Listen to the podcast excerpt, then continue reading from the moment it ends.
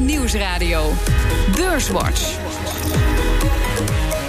Rob Jansen. Welkom bij Beurswatch, het beleggingsprogramma op de Nederlandse radio met Arend-Jan Kamp van IEX.nl en Loege Schilder van CARE is vermogensbeheer. Welkom. Ja, de AEX die houdt zich redelijk als je kijkt naar de geopolitieke onrust die sinds vandaag natuurlijk fors is toegenomen door die drone-aanval.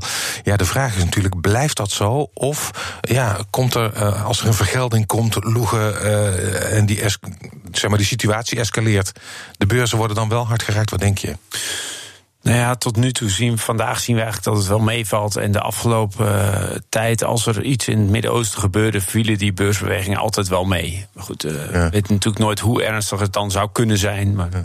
Denk jij dat ook, Arend Jan? Dat is puur speculeren. Dat, dat, weet ik echt niet. Ik was hier vanmiddag bij je collega kwart over twaalf bij uh, het programma Zaken doen. Nou, dat was precies de bodem in de markt op dat moment. De Amerikaanse futures deden toen min anderhalf procent. Dus eigenlijk hebben ze nu alweer een procentje bijgetikt. Zo snel kan het ook weer gaan. Het was de week waarin oud-Renault-topman Carlos Ghosn wist te ontsnappen naar Libanon. Jurist Page Pate denkt dat een rechtszaak in Japan nu zo goed als van de baan is. At this point, since he is considered a fugitive by Japan, the trial will obviously not go forward. The case will remain pending against him in the event that Japan is ever able to bring him back within their jurisdiction to try him. En Tesla verlaagt zijn prijzen in China, een belangrijke markt voor de autofabrikant. Tesla announcing overnight it's cutting the starting price for its China-made Model 3 sedan by 16%. After receiving government subsidies, the company is also expected to release its fourth quarter uh, delivery numbers as early as today. En het was de week waarin de beurzen schrokken van de Amerikaanse actie waarbij een hoge Iraanse generaal werd uitgeschakeld. Minister van Buitenlandse Zaken Pompeo legt uit waarom. The American people should know that President Trump's decision to remove Qasem Soleimani from the battlefield saved American lives. There's no doubt about that. Uh, he was actively plotting in the region to take actions, a big action as he described it, that would have put dozens, if not hundreds, of American lives at risk. Ja, Mike Pompeo uh, legt even uit waarom dat uitschakelen van die generaal Soleimani noodzakelijk was. De verhoudingen staan nu wel uh, op scherp in het Midden-Oosten. Er wordt al gesproken over ja, misschien wel uh, oorlog. Het is, de, de situatie is vrij kritiek. Loek, jij zei net van ja, per saldo doe dat nooit zoveel met de koersen. Um, aan de andere kant heb ik het idee dat het nu wel wat de situatie wel penibeler is dan een paar weken geleden. Uh, wel dan een paar weken geleden. Maar als je kijkt, uh, 20, 30 jaar geleden, als er dan wat in het Midden-Oosten gebeurde, dan stond echt de wereld in de brand. Omdat toen het Midden-Oosten heel belangrijk was voor de olieproductie. Nou, uh, tien jaar geleden heeft Rusland die olieproductie flink opgeschroefd. Waardoor er al een grote aanbieder bij kwam. En de afgelopen tien jaar is Amerika er ook bij gekomen als grote olieproducent. Daardoor is de afhankelijkheid van het Midden-Oosten veel groter.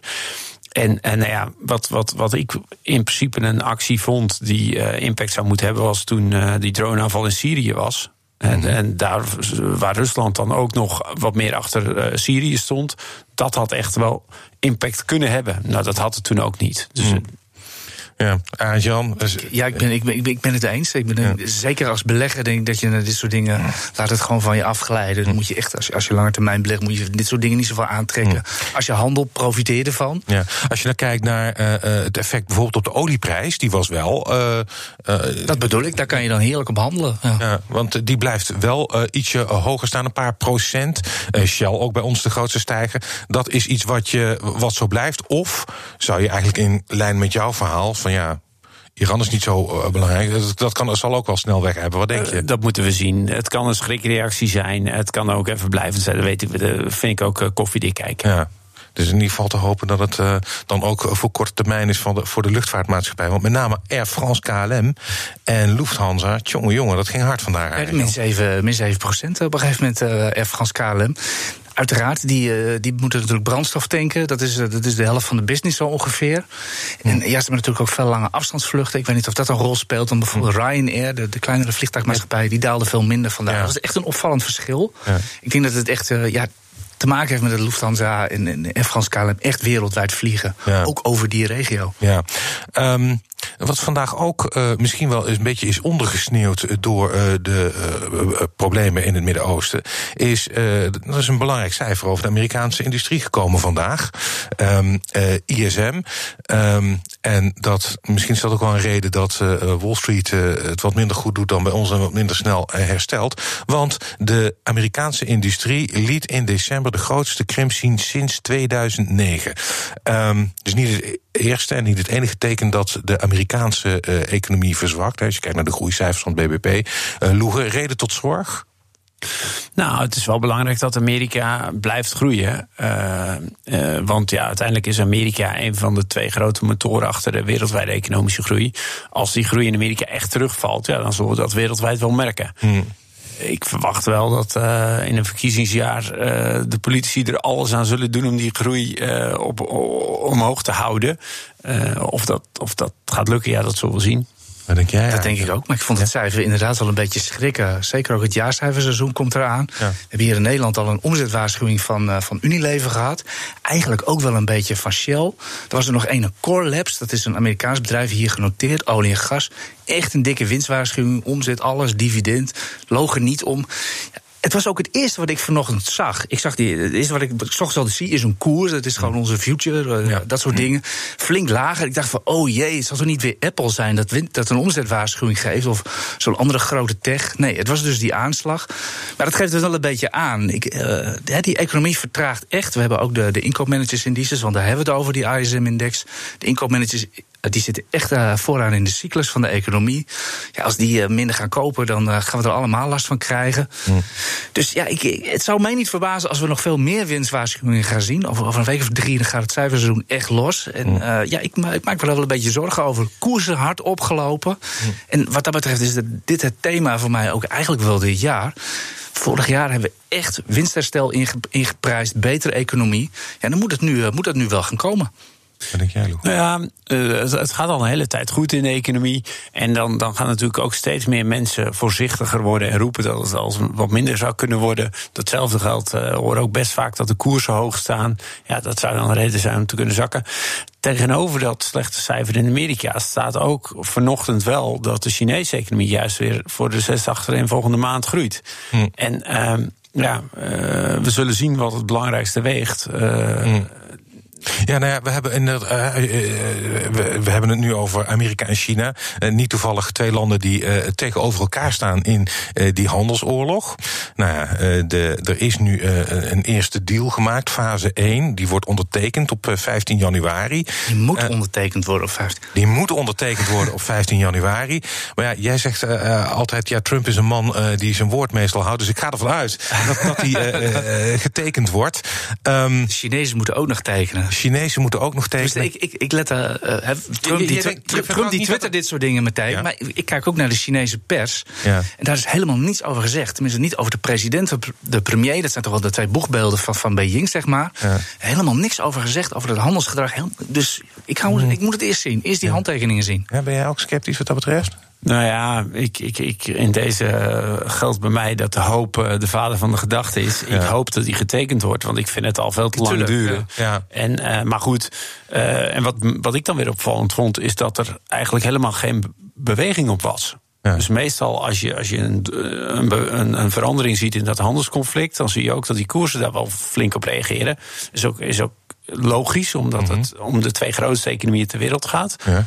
Um, ja, uh, nu reageerde er eigenlijk niets op. Dus ja, maar goed, uh, laten we wel wezen. Um, uh, Misschien waren de koersen wel op vooruit gelopen in december. Ja, als je, nou kijkt, hè, bedoel, zou kunnen, maar... Ja. tot een paar dagen geleden stond uh, Wall Street op all-time highs. Dus wat dat betreft. Nee, zeker. Alleen als er dan zo'n statement komt, ja. zo definitief van, nou, op 15 januari, we zijn ja, eruit, okay, op 15 januari wordt er getekend, had ik eigenlijk wel verwacht dat daar ook wel wat beweging op zou komen. Ja. Ja, goed, ja. ja. Het is in ieder geval een dossier wat we nog uh, meenemen naar het volgend jaar. Ja, en dan heb je fase 1 en dan moet er nog fase 2 komen. Uh, gaat dat dan ook sneller, misschien in het licht van de verkiezingen, want dat is ook een, dossier, een nieuw dossier uh, dit jaar erbij. Ehm, misschien heeft Trump het wel nodig om het snel op te lossen. Of, nou, of juist nog even te rekken tot het dichter op de verkiezingen zit. Dat hij tegen die tijd een succesje kan gebruiken, ja. ja. Uh, moet je de, ieder geval... Dan moet je de politieke spindokters er maar bij halen. Ja. Dat is misschien wel verstandiger. Ja, ja misschien is ook, hè, of, of, misschien... Een van de redenen dat de koersen flink zijn gestegen is natuurlijk ook dat de rente laag blijft. Uh, uh, verwacht jij dat, Loegen, dat dat ook de komende periode zo blijft en een bodem blijft uh, vormen onder de aandelenkoersen? Ja. Ja, eh, de ECB die heeft, eh, Draghi heeft in zijn laatste maanden nog eventjes uh, een stimuleringspakket opgetrokken. Nou, Lagarde die heeft dan zich wel tot doel gesteld om het beleid te gaan herzien. Maar ja, ze is net begonnen. ze heeft niet echt ervaring als centrale bankier. Mhm. Dus ik verwacht niet dat zij op korte termijn het risico gaat lopen om het beleid om te gooien. Mm. En dan de kans te lopen dat dat misgaat. Ja. En Powell die is enorm onder druk gezet door Trump om die rente te verlagen. Nou, nu wordt het, nu wordt het spannend voor Trump in zijn verkiezingsjaar. Die gaat die druk niet, uh, niet verlagen. Dus ik, ik zie centrale banken geen verandering doen en daarmee de rente laag blijven. Ja, nou, dan blijft het misschien ook nog wel uh, door. Uh... Ja, wat noem je laag? De rentes zijn wel al behoorlijk opgelopen. Bijvoorbeeld de Nederlandse rente stond afgelopen augustus, toen echt bekend werd dat Draghi nog een keer uh, een wit konijn uit de hooghoed ging toveren. Dan zakte onze rente naar min 0,6. Ja. En die, gisteren was het min 0,03. Ik dacht echt van, we gaan het nog zien. We, plus, ja. Maar ja, inmiddels staat er weer min 0,15. Ja. Het gaat er daar echt trouwens wel heel ruig aan toe. Maar sinds, sinds de afgelopen zomer is de trend wel omhoog. De rentes lopen wel op. Ja, wij hebben we het over. Het is nog steeds nul eigenlijk. Dus, uh, het nul rentoceen, zoals dat dan ja. heet. het, is mooi, het is een mooie naam. Maar, maar het loopt wel op. Dat, ja. ja dat wel. Ja. Zometeen praten we verder over beurs en economie. Onder andere over de laatste productiecijfers van Tesla. BNR Nieuwsradio. BNR Beurswatch. We bespreken de belangrijkste beursontwikkelingen van deze week. En dat doe ik met Arend Jan Kamp van IEX.nl. En Loege Schilder van CARE is vermogensbeheer. Maar eerst maken we even de balans op van de afgelopen week. De AEX die sloot op 611,1 punten. En dat is vrijwel onveranderd ten opzichte van vorige week. Stijgers. Op 1 ING met een plus van 1,7 procent. Shell won deze week 1,4 procent. Nummer 2 dus. En op 3 staat ASR met een plusje van 0,8 procent. En het midcap aandeel dat het best presteerde deze week was vastgoedbedrijf WDP met een plus van 17,3 procent. Dalers. Dalers. Op 1 ArcelorMittal met een min van 2,8 procent. Op 2 Unilever met een min van 1,1 procent. En op 3 Nobel met ook een verlies van 1,1 procent. En in de midcap was de grootste daler deze week Air France KLM. We hadden het er al over, een min van 5,5 procent. En de AEX is deze week uh, drie van de vier handelsdagen lager gesloten. Um, ja, in het uh, eerste, uh, de eerste beurswas van het jaar wil ik natuurlijk ook even uh, jullie uitdagen om in de glazen bol te kijken. Um, Hoera! Op, op, op weekbasis, want dan vergelijk ik altijd met vrijdag vorige week onveranderd. Maar ten opzichte van het slot van 31 december, dus year to date in goed Nederlands, staat de AEX gewoon een procent in de plus. Um, wat wordt 2020 voor een jaar op de beurs, Loegen? Ik denk een positief jaar. Ja? En uh, dan vooral gesteund door die lage rente en het accommoderende beleid van de centrale bank. Uh, de IMF verwacht dat de economische groei zal aantrekken. Vooral doordat de opkomende landen minder last hebben van het handelsconflict.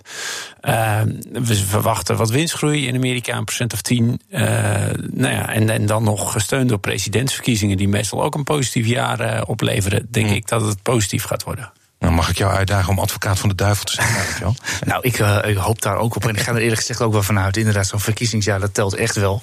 Ik gaf het al een beetje aan. Ik wil echt wel de beurs hebben vorig jaar. De IJsd uh, met dividend zelfs bijna plus 30 procent. Ga daar echt niet rekenen op dit, dit, dit, dit jaar. Lijkt me niet verstandig. Nee. Plus je moet er echt wel in zitten. Maar ik ben echt benieuwd of de bedrijven die, die winstgroei gaan waarmaken... die echt wel ingeprijsd is vorig jaar. Ja, en uh, als ze dat niet waarmaken, dan, ondanks de lage rente, misschien wel een correctie. Nou, dat zal alweer eens tijd worden eigenlijk. Uh, we, hebben al lang niet, we hebben al lang niet gezien. Ik liet jullie ook zo straks een grafiekje zien van de afgelopen tien jaar in de achteruitkijkspiegel hebben we eigenlijk nog nooit tien zulke makkelijke jaren op de beurs gehad. Ja. Eigenlijk, uh, er zit eigenlijk standaard in dat je wel eens een keer min 50% hebt en dan nog eens een keer weer min 20 erover een jaar later. Dat hoort eigenlijk wel bij de beurs. En dat hebben we de afgelopen tien jaar niet gezien. Nee. Dus uh, als, u, als u het nu al heel erg zwaar en moeilijk vond, dan kan u misschien nog wel eens wat gaan meemaken. Ja, nou ja, Bingbank waar toch uh, vooral de actieve beleggers uh, zitten. Um, die Bingbank peilt elke maand de stemming onder uh, zijn klanten. En heeft ze bij, aan het slot van het jaar ook even gevraagd om, ja, favoriet spelletje, koffiedik kijken. Waar staat de AEX aan het eind van 2020? Um, zou jij een schatting durven doen? Wat denk je dat ze hebben gezegd? Of heb je het rapport Nee, gezien? ik heb het rapport niet gezien, maar ik, ik, zeg, ik denk zelf rond de 680. En wat denk jij? Ik tel er ieder jaar 7% bij op. Dat is het langjarig gemiddelde. Dus ik kom Ja. op zeg eh, 650 uit. Ja, ja. De actieve beleggers die eh, denken dat er per saldo niks gebeurt. Die denken dat de AEX tegen de 610 eh, punten zal staan. En het is altijd een, een leuk spel. Dit zijn particulieren. Misschien eh, eh, hebben ze het wel bij het rechte eind. De, de, ehm, eh, de professionals die Corné peilt, die, had het, die hadden over eh 2019 een eindstand van 501 eh, punten ge- ge- gegokt. Maar goed, we, we zullen het zien. Ehm, ze, ze zijn ook gevraagd. Je zegt het goed, het is altijd gokken. Ja, zeker, ja. Ehm, wat geen gok is, maar gewoon een voorkeur van beleggers. Hun favorieten van die eh eh, Bink-beleggers. Ehm, wederom Galapagos en ASML, Loegen. Wat denk jij? Ik Dat vind het geweldig. Individuele aandelen, dat vind ik geweldig lastig. Er kan van alles gebeuren waardoor het fantastisch kan zijn. Er kan van alles gebeuren waardoor het tegenvallend kan zijn.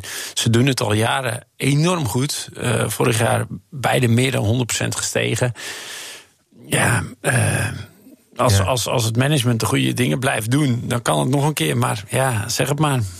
Galapagos, ASML, waar, waar inderdaad de, de fantastische... Ja, het zijn ook fantastische bedrijven. En, eh, ja, eigenlijk is Galapagos is eigenlijk van biotech is nu, zit eigenlijk nu in een transitie naar biofarmaceut. Ja, en biotech is echt de belofte, de pure fantasie waarin je belegt. Nou, Galapagos heeft nu echt producten, die gaan ze dit jaar in de markt zetten. Maar de, de echte fantasie begint er misschien wel een beetje uit te raken. Dus ik zou zeker niet weer op een verdubbeling eh, van de koers gaan rekenen. Alsjeblieft niet. Dat is echt een goden verzoeken. Maar misschien. eh, Misschien zit er nog wel veel meer in het vat. Ja. Het is een goede, hele goede, slimme CEO. En het bedrijf bulkt van de cash. Ze hebben een hele goede deal met Chiliad. Dus eh, wie weet, ja, voor ASML geldt hetzelfde. Met de chipindustrie, eh, de, sky is the limit momenteel. Dus ook de beste sector van vorig jaar waren echte chips. En Samsung eh, die, die koopt ongeveer per strekkende meter die, die EUV-machines in. Die supermachines van ASML. Misschien gaat de concurrenten dat ook wel doen. Want iedereen begint zijn eigen chips te maken. Dat zou een trend zijn die ook in het voordeel van ASML kan Aan de andere kant, het aandeel is in tien jaar niet zo duur geweest als nu.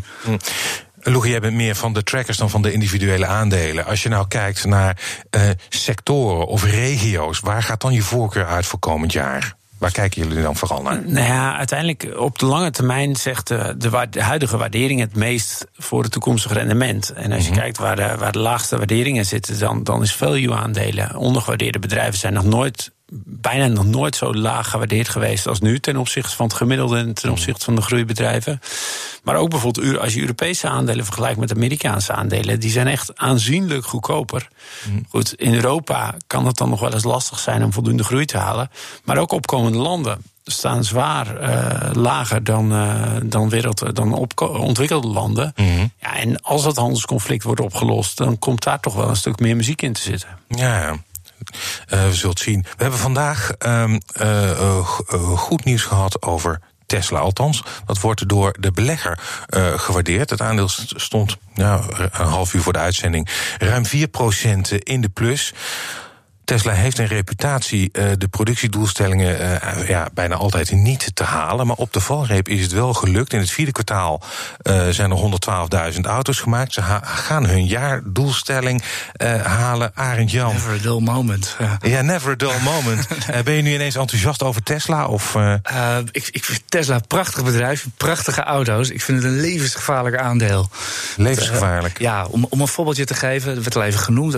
Tesla heeft vorig jaar 350.000 auto's ongeveer gebouwd.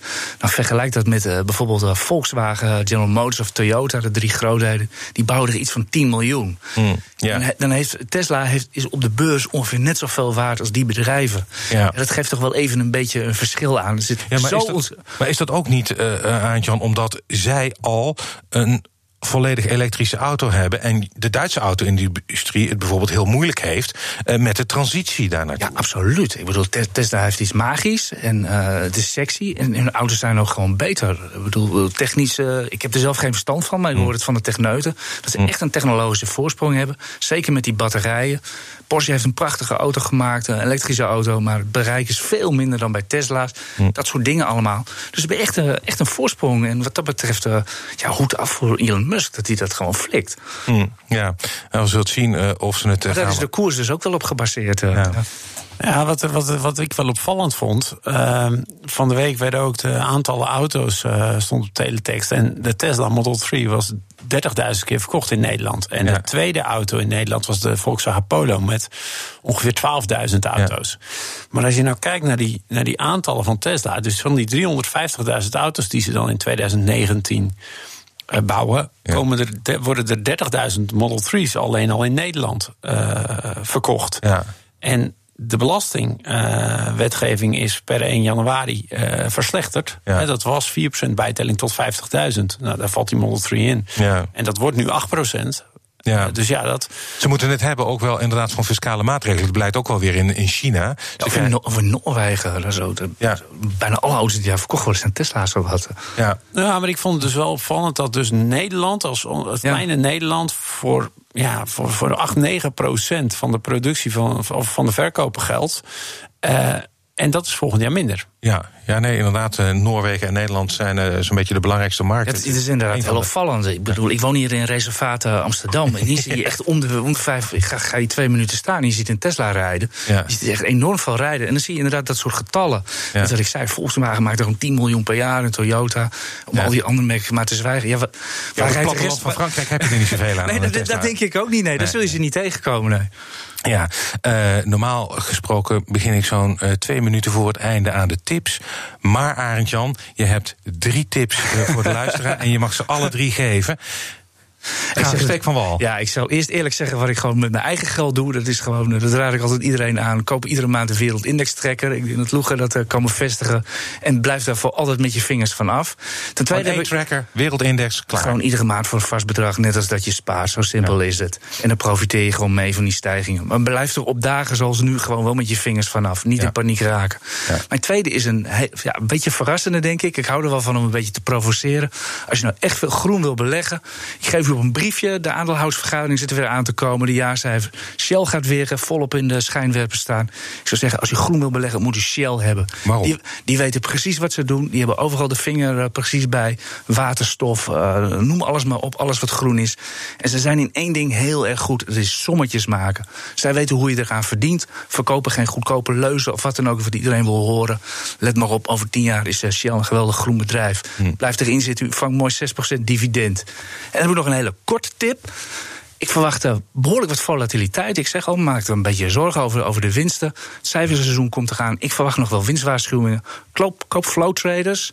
Die spelen echt in op de volatiliteit. Profiteert u daarvan. Bewegelijkheid op de beurzen.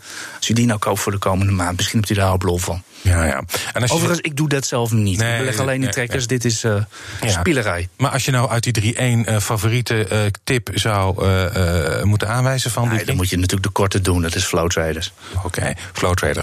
Um, Loegen, je mag er drie doen. ja, ik gaf, ik gaf al aan. Hè. Dus uiteindelijk vind ik het altijd verstandig om dingen te kopen die, die, die goedkoop zijn. Mhm. nou, de value-aandelen die zijn zodanig goedkoop dat ja, als die omslag een keer komt, als ze een keer gaan inlopen op die groeiaandelen, dan kun je er echt mooie rendementen maken. Mhm. En ik denk ook dat die emerging markets, dus -hmm. die emerging markets, als dat handelsconflict opgelost wordt. Ja, en dan zou je, als het gaat om die uh, value-aandelen, uh, zou je er één kunnen uitpikken van, nou, dat is dan uh, een aandeel wat mijn voorkeur heeft? Of zeg je van, doe het in een tracker? Nee, doe het in een tracker, dan doe je het gespreid en dan loop je er ook niet tegenaan dat je misschien net de verkeerde hebt. Ja, en welke tracker zou dat dan zijn? Ja, wij hebben, de, wij hebben zelf de Vanguard Global Value Factor ETF. Uh, er is er ook een grote van iShares. Hmm. Uh, die is iets minder exposed naar, naar value. Ja, bel uw broker. Iedere, iedere broker heeft dat soort dingen. Ja. Ga wel even bellen hoor, want dat zijn vaak enorme lijsten met tientallen namen en ze helpen u wel op weg. Oké. Okay. Um, value aandelen uh, door middel van een tracker. Flow traders, middelen elke die, maand. Die, ja, of als die emerging markets ben ik, ben ik eigenlijk wel met Loega eens. Uh, die zijn behoorlijk achtergebleven de afgelopen tien jaar. Het zou wel eens een leuke kunnen zijn voor de komende jaar. Ja. Maar die emerging markets die zitten ook in jouw uh, uh, wereldindex, neem ik aan. Nee, Ja. niet, nee, op, op, nee niet, niet echt. Dan moet je de all-country wereldindex nemen. Ja, ja. Dan, eh, ja, nee, maar nu wordt het alweer een beetje ingewikkeld, eh, ben ik bang. dan houden we het bij de MSCI eh, eh, World Index. Eh, hartelijk dank, Arend-Jan Kamp van IEX.nl en Loege Schilder van Care is Vermogensbeheer. Dit was BNR Beurswatch en als u wilt reageren, dan kunt u een mail sturen naar beurswatch.bnr.nl. U mag ook tweeten naar Rob Jansenbeurs. Terugluisteren, dat kan via de site, de app, iTunes of Spotify. En graag tot volgende week.